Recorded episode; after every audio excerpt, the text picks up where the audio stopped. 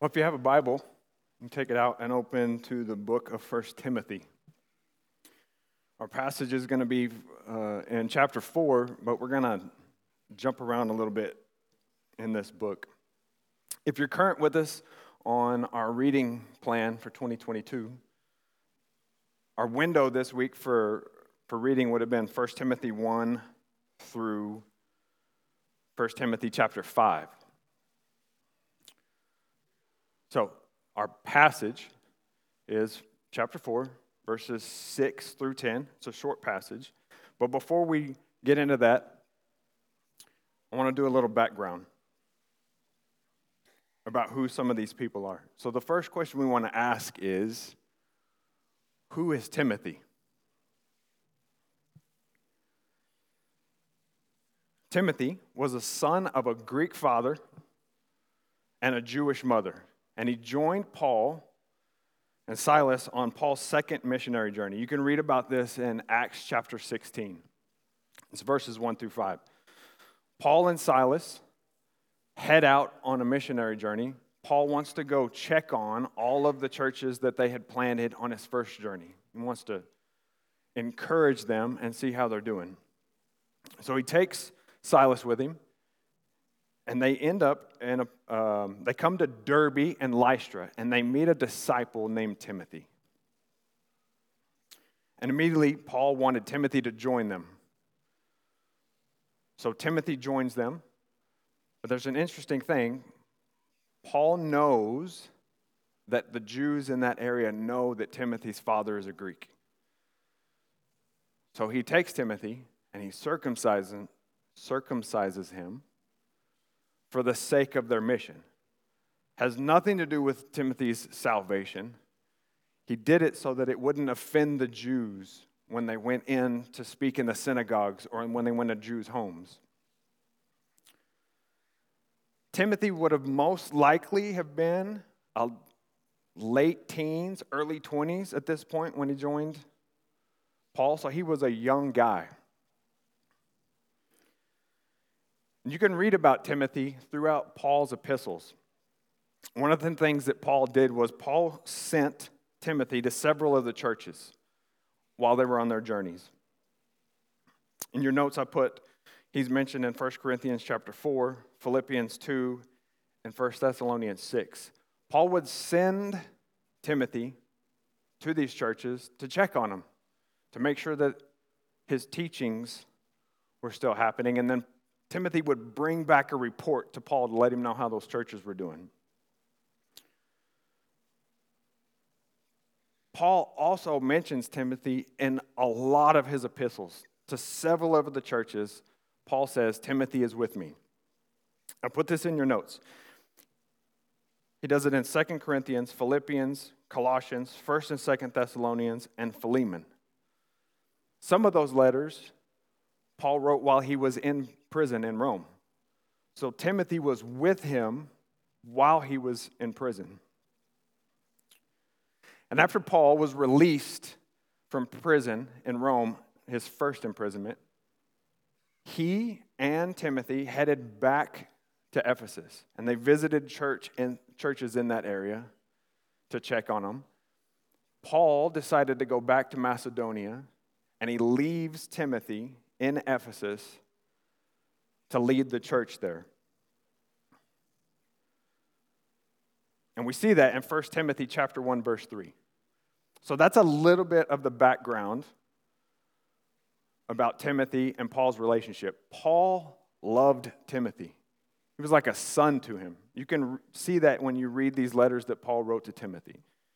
He loved him. Now let's talk about this book in particular. 1 Timothy is the first of three pastoral letters in the New Testament, the others being 2 Timothy and Titus. Paul wrote this letter to instruct Timothy how people should behave in the church. So, in your Bible, I want you to, to look at something with me look at chapter 3, verses 14 and 15.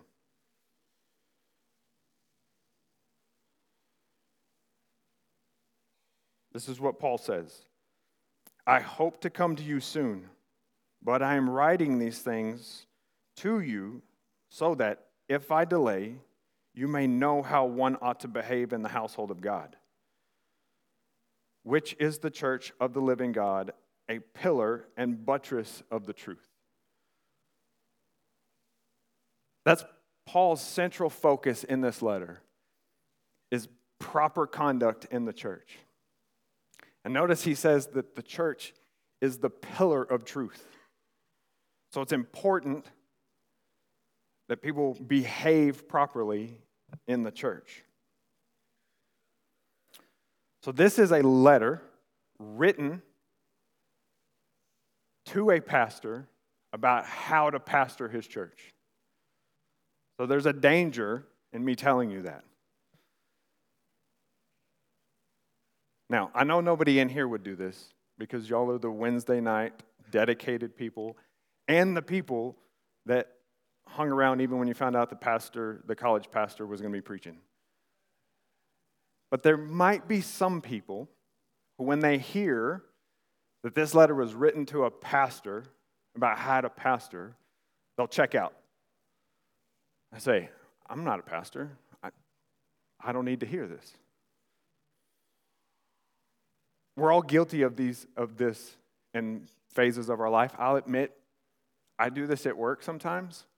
When I get in meetings and they get past my part of the project and I hear them move on to the other, I go, oh, I, I don't have to pay attention anymore.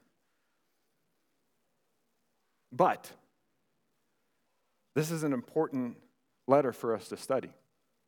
A few years back, when Allison and I were still youth leaders, we went through the book of 1 Timothy and 2 Timothy with, with the youth on Sunday nights in small groups.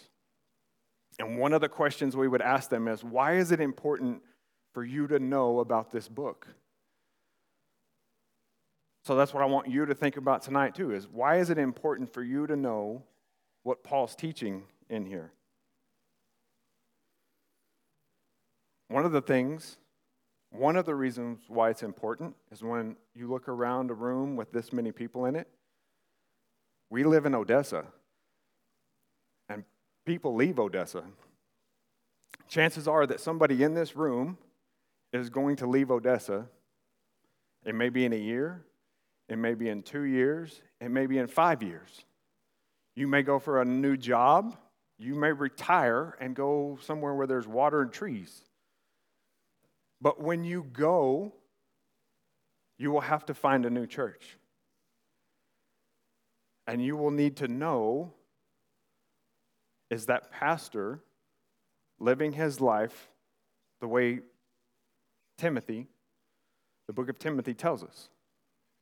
That's one reason. Second reason might be it might be in this church or it might be in another church you might be asked to be on a search committee to find a new pastor.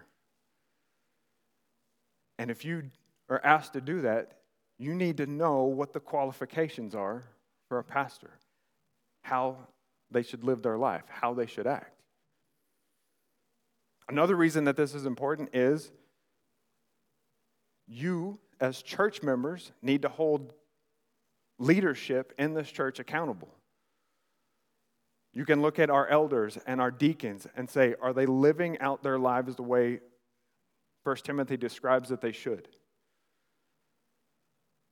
And the last reason I'll give you is this there are lots of things in this book that apply to all believers, all of us. They're not just specific to pastors. So that brings us to the big idea of our passage. And the big idea is this believers must train for godliness. This is something that all of us must do. If you are a follower of Christ, you must train for godliness.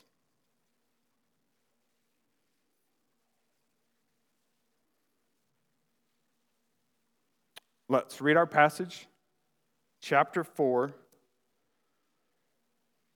starting in verse 6. And it says this If you put these things before the brothers, you will be a good servant of Christ Jesus, being trained in the words of the faith and of the good doctrine that you have followed. Have nothing to do with irreverent, silly myths. Rather, train yourself for godliness. For while bodily training is of some value, godliness is of value in every way, as it holds promise for the present life and also for the life to come. The saying is trustworthy and deserving of full acceptance. For to this end we toil and strive, because we have our hope set on the living God, who is the Savior of all people, especially of those who believe. That's the word of God. Let's pray.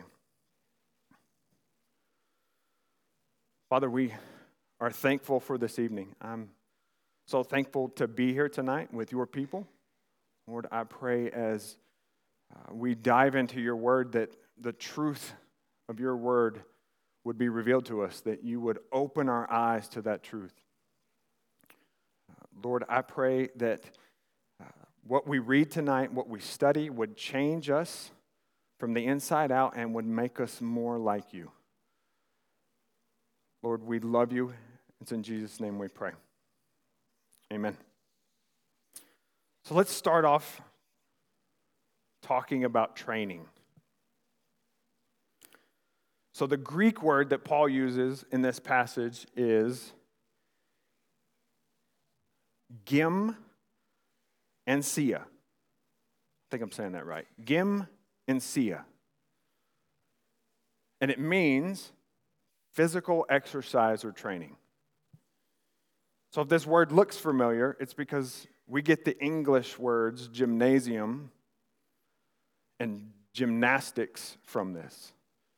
Gymnasium being a place where exercise is done, and gymnastics, athletics. So Paul uses this word. And this is clearly when he uses this word and he talks about training, this is clearly something you have to do, meaning it's active, it's not passive, it doesn't just happen to you. You have to initiate it and actively do it. So I'm a baseball guy. I love baseball. We got anybody in here that's baseball? Like two or three y'all when I hear the word training, it makes me think about spring training. So, a few years ago, we went on family vacation uh, to Florida, and we were in West Palm Beach. And while we were there, I got to visit the Houston Astros spring training facility. It was in the middle of the season, so nobody was there. They were all actually in Houston. But it was very impressive and cool to get to see this big, massive complex where they train. It's actually not just the Astros that train there, it's the Washington Nationals, so it's a split facility. So, in a normal year, guys show up at, in West Palm Beach the beginning of February, and they train for two months. Season normally starts the last weekend of March, first weekend of April. They spend two months just training, honing in their craft, whether it's pitching or hitting, fielding. But this year, there was a lockout, which is a reverse strike. So instead of the players going on strike, the owners locked the players out and said, You can't come to the facilities. And this work dispute that they had lasted until about two weeks before the season was supposed to start. So instead of having two months to have spring training, it got crammed into two weeks. And then they went into the season. And if you're a baseball fan, when you watch the early part of the season, it was very obvious that guys did not get all of their training in. Guys couldn't hit the ball, some guys couldn't throw the ball, some guys couldn't field the ball. They struggled because they didn't get their full training. So maybe you're not a sports guy. Sports isn't your thing. I think I have something else that maybe help with this idea of training. How many of you have one of these at home?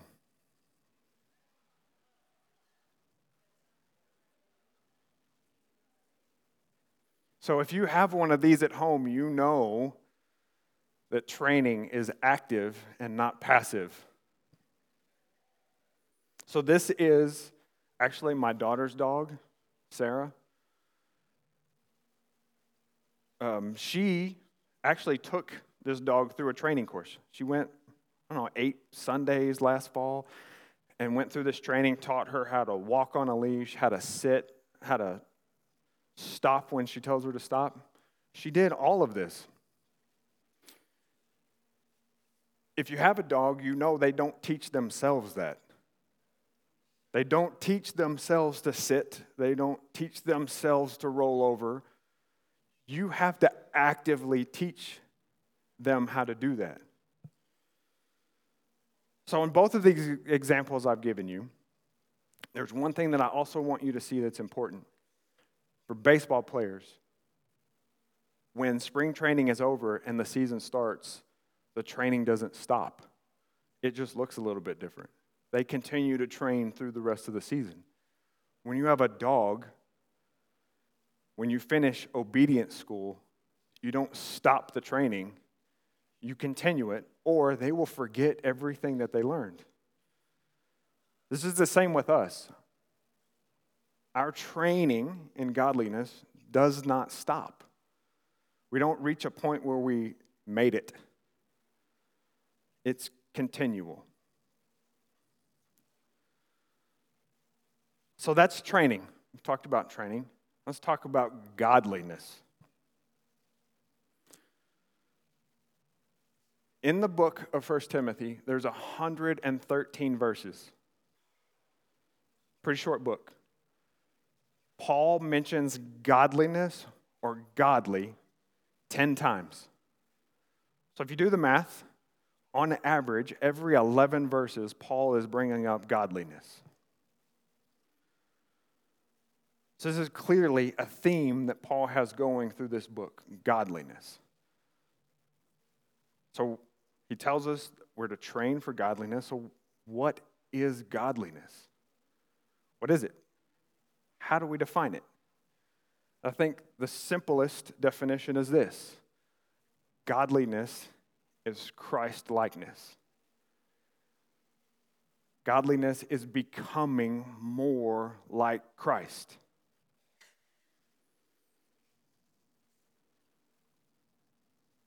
Paul says, train yourself for godliness. Or, you can also say it this way discipline yourself to be more like Christ. So, the question that we want to ask tonight and answer, think about, is how do we do this? How do we train ourselves for godliness? So, in this passage, Paul gives two commands. The first one is a negative command, and the second one is a positive command. We've talked about the positive one train yourself. The second, the first command that he gave, the negative one, I think you have to do that one first to be able to train yourself for godliness. And the first one is this we must avoid myths and speculations and focus on the gospel.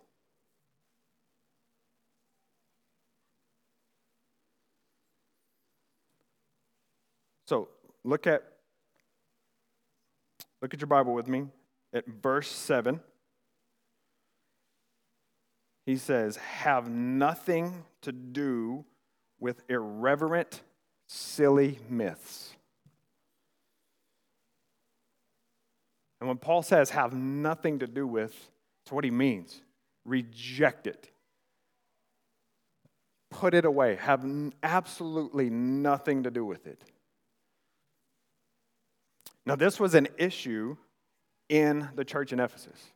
You go back and you read chapter 1, Paul addresses this and tells Timothy, you need to do something about this. You have men that are teaching silly myths. They're going down these paths on these long, endless genealogies, and they're focusing on that instead of what they should.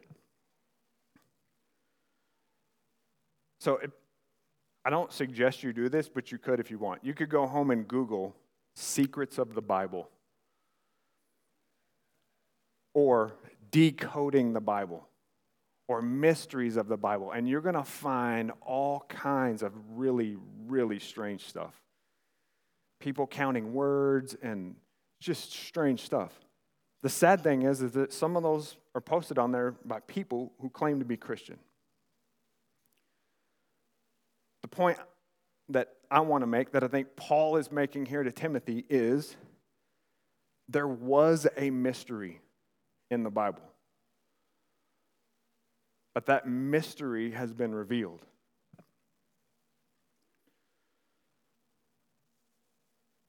Scripture is clear about this. So, jump back over to Timothy, 1 Timothy chapter 3. We're going to go back to that passage we read at the beginning about why Paul wrote this letter to Timothy. And I want you to look at verse 16. Paul's going to make it clear what the mystery is. Chapter 3, verse 16. Great indeed, we confess, is the mystery of godliness. He was manifested in the flesh, vindicated by the Spirit, seen by angels proclaimed among the nations, believed on in the world, and taken up in glory. This was the mystery. The mystery was God's plan of salvation, and it's been revealed to us. There's nothing that we need to find that's hidden. It's plain to us now. This has to be our focus the gospel. God, the holy God, sent his son to save sinners through his life and work on the cross. And people all over the world hear this message. This message is proclaimed to all the nations, and all over the world, people respond to that message with faith and repentance. That's the gospel.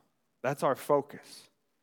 We're not looking for hidden things in, in genealogies or myths or fables.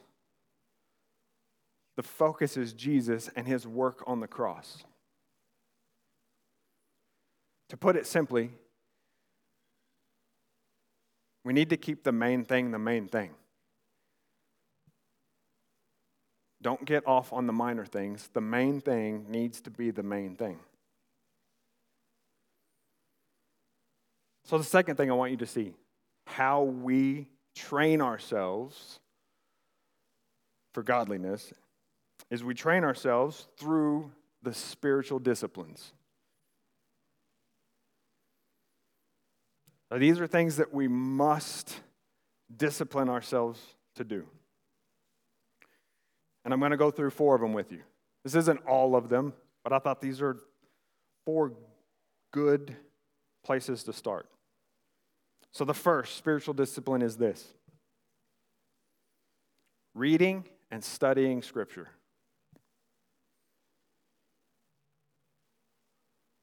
We have to start from hearing God's word. If you want to hear from God today, all you have to do is read this. He will speak to you. You heard from him tonight when Landon read Psalm 1. When we read this passage, God spoke to us tonight. We have to read his word.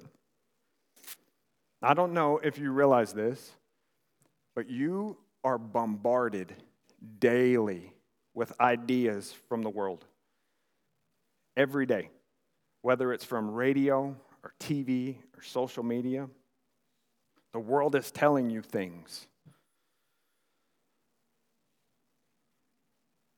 You and I are told how we should feel about things. We're told what we should fear. We're told what should make us happy. We're told what should make us mad. We're also told what's right and wrong. But we must go to God's Word and let God's Word tell us. The Bible tells us, it tells us who God is, it tells us who we are. Tells us how we should feel about things. It tells us the things that we should be happy about. It tells us the things that should make us mad. It also tells us what is right and what is wrong we have to have our minds and our lives shaped by God's word. That has to be the thing in our life that molds us. We can't listen to what the world tells us. What does God's word tell us? So we start there. We start with God's word.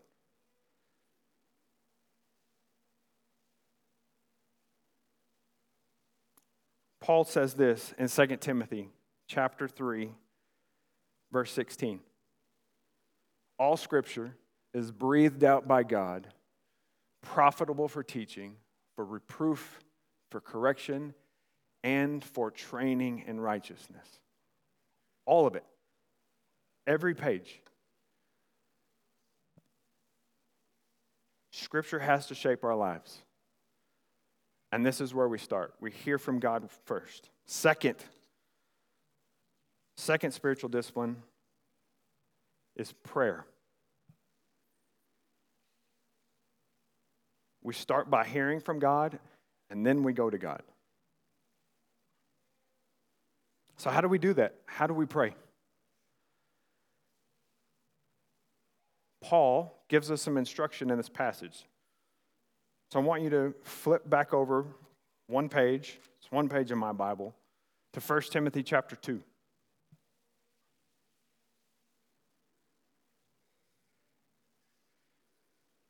First Timothy chapter 2 verse 1 Paul says this First of all then I urge that supplications prayers intercessions and thanksgivings be made for all people. So, who do we pray for? Paul tells us we pray for all people. So, you pray for your spouse, you pray for your kids, or your grandkids, or your parents, or your grandparents. You pray for your pastors, you pray for this church.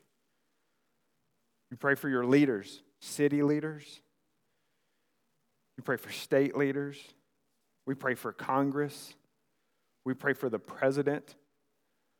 Paul says, pray for all of them. That also means you pray for that person at work that's super annoying, the person that gets on your nerves. You pray for that person that cut you off this morning on your way to work. You pray for them. You also pray for all the lost people in your life, all the people that you know that don't know Jesus. We pray for them. So that's who we pray for. How do we pray? Paul gives us a list of that too. We do it in every way. Paul says, starts with supplication. We make requests to God. We ask Him for things.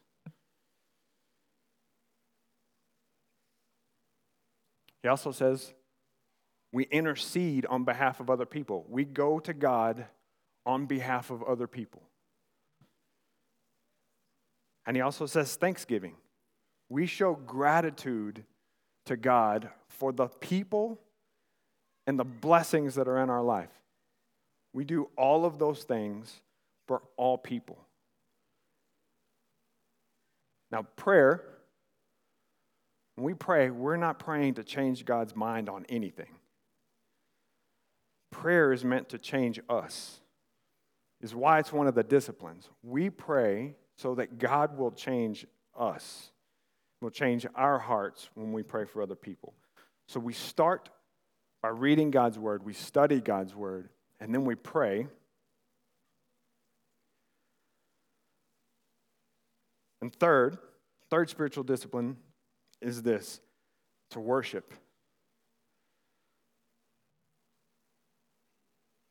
Now, if you do one and two, those two should drive you to number three. Reading God's word and praying should drive you to want to worship. To worship God. It's what we're doing in here tonight. We're worshiping God. So look with me in 1 Timothy. We're going to skip down to, to in chapter 4 to verse 13 and see what Paul tells Timothy. Verse chapter 4 verse 13.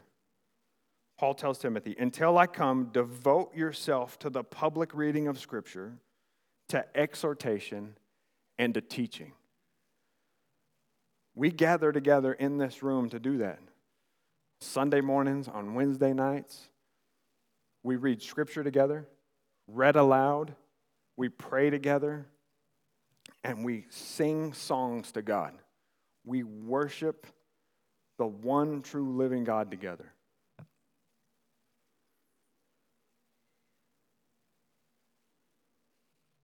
So, the last spiritual discipline I want you to see is this it's fellowship. Right? We're Baptists, we like to do that. We like the college class, we do this a lot. We get together and eat food, hang out. But this is a little bit deeper than just getting together and eating, which is a good thing. But we, as a body of believers, are connected to each other. We have a fellowship with each other. we share in God's grace together. We are united together in Christ.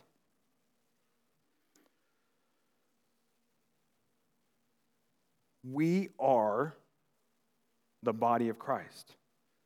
So that means we grieve together, we rejoice together, we encourage one another.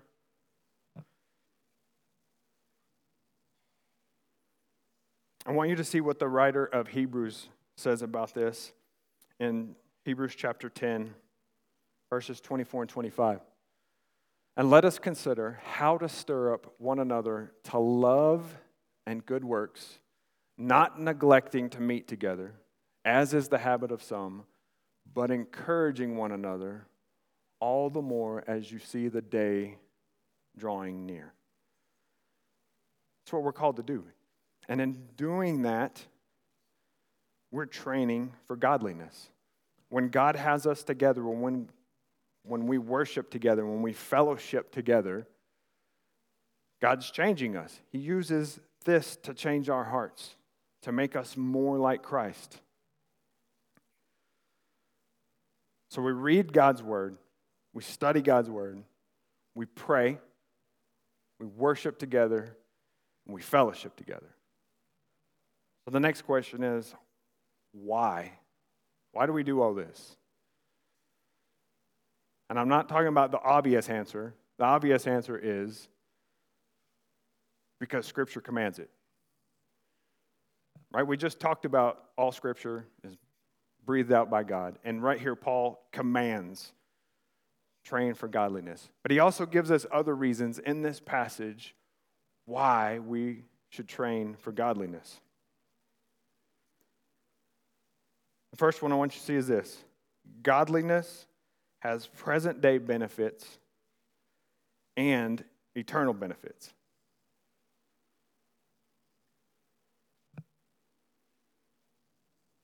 Look with me at verse 8.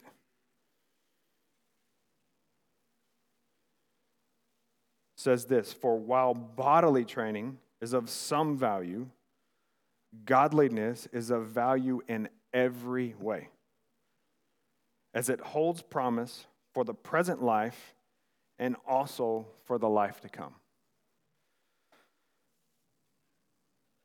Paul says training your body has some value to it, and we would agree with that. You train your body, you work out, there's benefits to that. You probably feel better. You might lose some weight. But this body is breaking down. It's going to break down. It won't last forever. Paul says there's value in every way in training for godliness, both in this life and in the life to come. So, does that mean that life is going to be easy? We all know the answer to that is no. Paul's going to talk about in a little bit how hard this is to do. But it doesn't mean life is going to be easy. I do think that we get a little bit of a glimpse of what Paul's talking about. If you flip back over to chapter 2 and look at chapter 2, verse 2, Paul is finishing what he was talking about with prayer And he says this. He's still talking about prayer right here at the beginning. Praying, talking about praying for kings and all who are in high positions, that we may lead a peaceful, quiet life, godly and dignified in every way. I think that's what Paul's talking about. If we train in godliness, we may lead a peaceful, quiet life. Now, I think we need to think about this like you think of the book of Proverbs. The book, a book of Proverbs tells us that if you live life a certain way, then things are going to go well for you. And most of the time, that's right. But it's not a guarantee. Proverbs doesn't guarantee that if you do this, this will happen. It says most of the time. If you do this, this is the way it's going to be. Training for godliness does not guarantee that you're going to lead a quiet, peaceful life. It might. But we do it anyway. There's no guarantee that that's what it's going to lead to. But the more important thing is there are benefits here in this present time. But Paul says there's benefits in eternity. I can't tell you what that's going to be. Paul says there's going to be some kind of reward. If you live a godly life, there's benefits in eternity. Paul doesn't tell us what that is, but it's something that we should aim for. It's one of the reasons why we train for godliness. So, the second reason why we do this is we toil and strive for godliness because our hope is set on the living God. And when Paul says this, he says we toil and strive. To toil means to work extremely hard. To strive means to struggle. So Paul's telling us that this training for godliness is going to be hard work. It's going to be a struggle. It's not going to be easy. But he says we do it because our hope is set on the living God.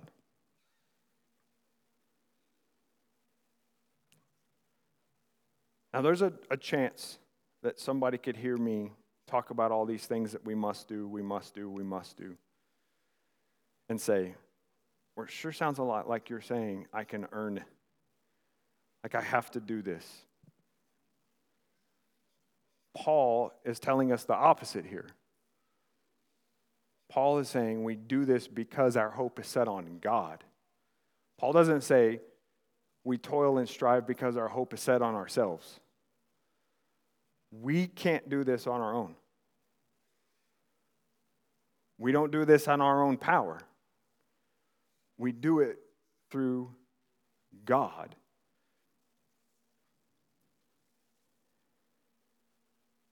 We do it because He's God. He is our Savior. Our hope lies in Him. Without Him, we have nothing. Left to ourselves, we deserve His judgment and His wrath. But we have hope in Christ, and we set our hope on Him. We don't do this on our own.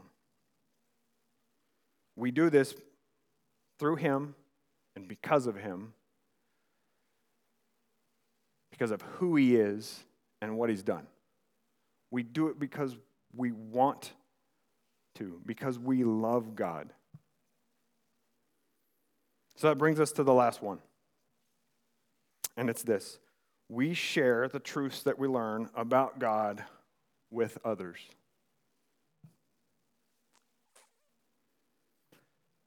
The truths that we learn about God are meant to be passed on.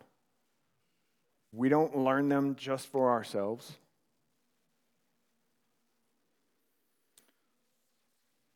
I want you to look back at chapter 4, verse 6.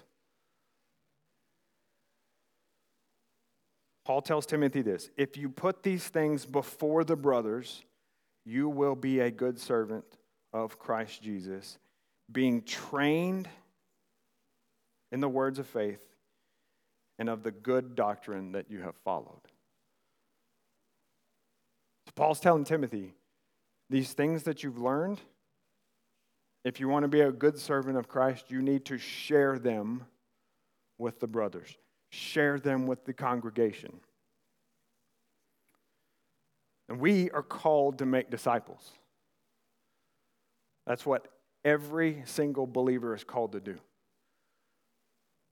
We're to teach people how to follow Jesus so that they can teach people how to follow Jesus so they can teach people how to follow Jesus.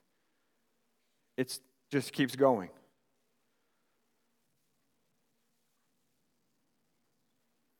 Every single believer has a ministry. Every single believer has a ministry.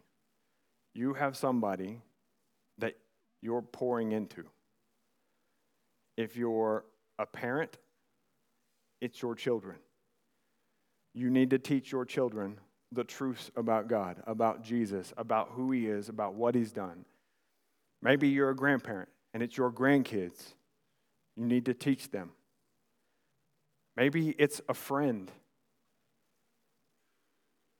I know that not everyone is going to stand up here behind a pulpit and preach a sermon.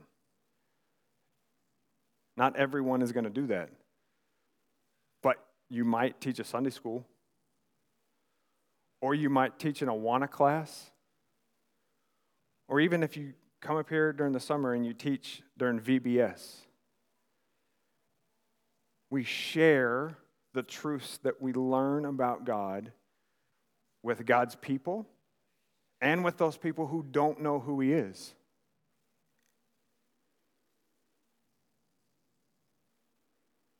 The point is, we have to train for godliness. We do this, and the things that we learn, we tell to other people. We open our mouth and we tell people about God about who He is and what He's done for us and His marvelous plan for salvation. So,